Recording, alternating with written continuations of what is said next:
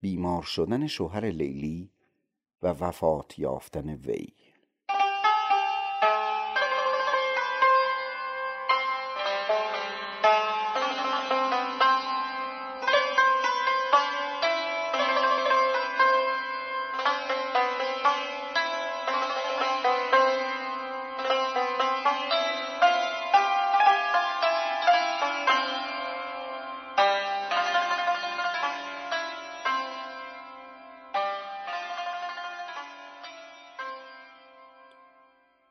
نیرنگ زن بیاض این راز صورتگری این چنین کند ساز. کان کعبه بی نظیر منظر چون صورت چین بدیع پیکر با شوهر خود چو سرکشی کرد پاداش خوشیش ناخوشی کرد. مسکین زین غم ز پا در افتاد بیمار به روی بستر افتاد. آن وصل بلای جان او شد. سود اندیشی زیان او شد.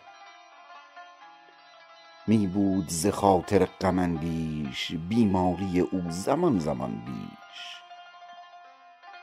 چون یک دو سه روز بود رنجه مسکین به شکنج این شکنجه ناگاه عنایت ازل دست بگشاد و برو شکنجه بشکست.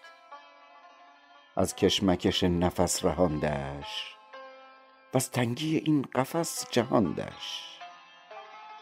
جان داد به درد و جاودان زیست آن کو ندهد به درد جان کیست؟ در بودن درد و در سفر درد آوخ ز جهان درد بر درد.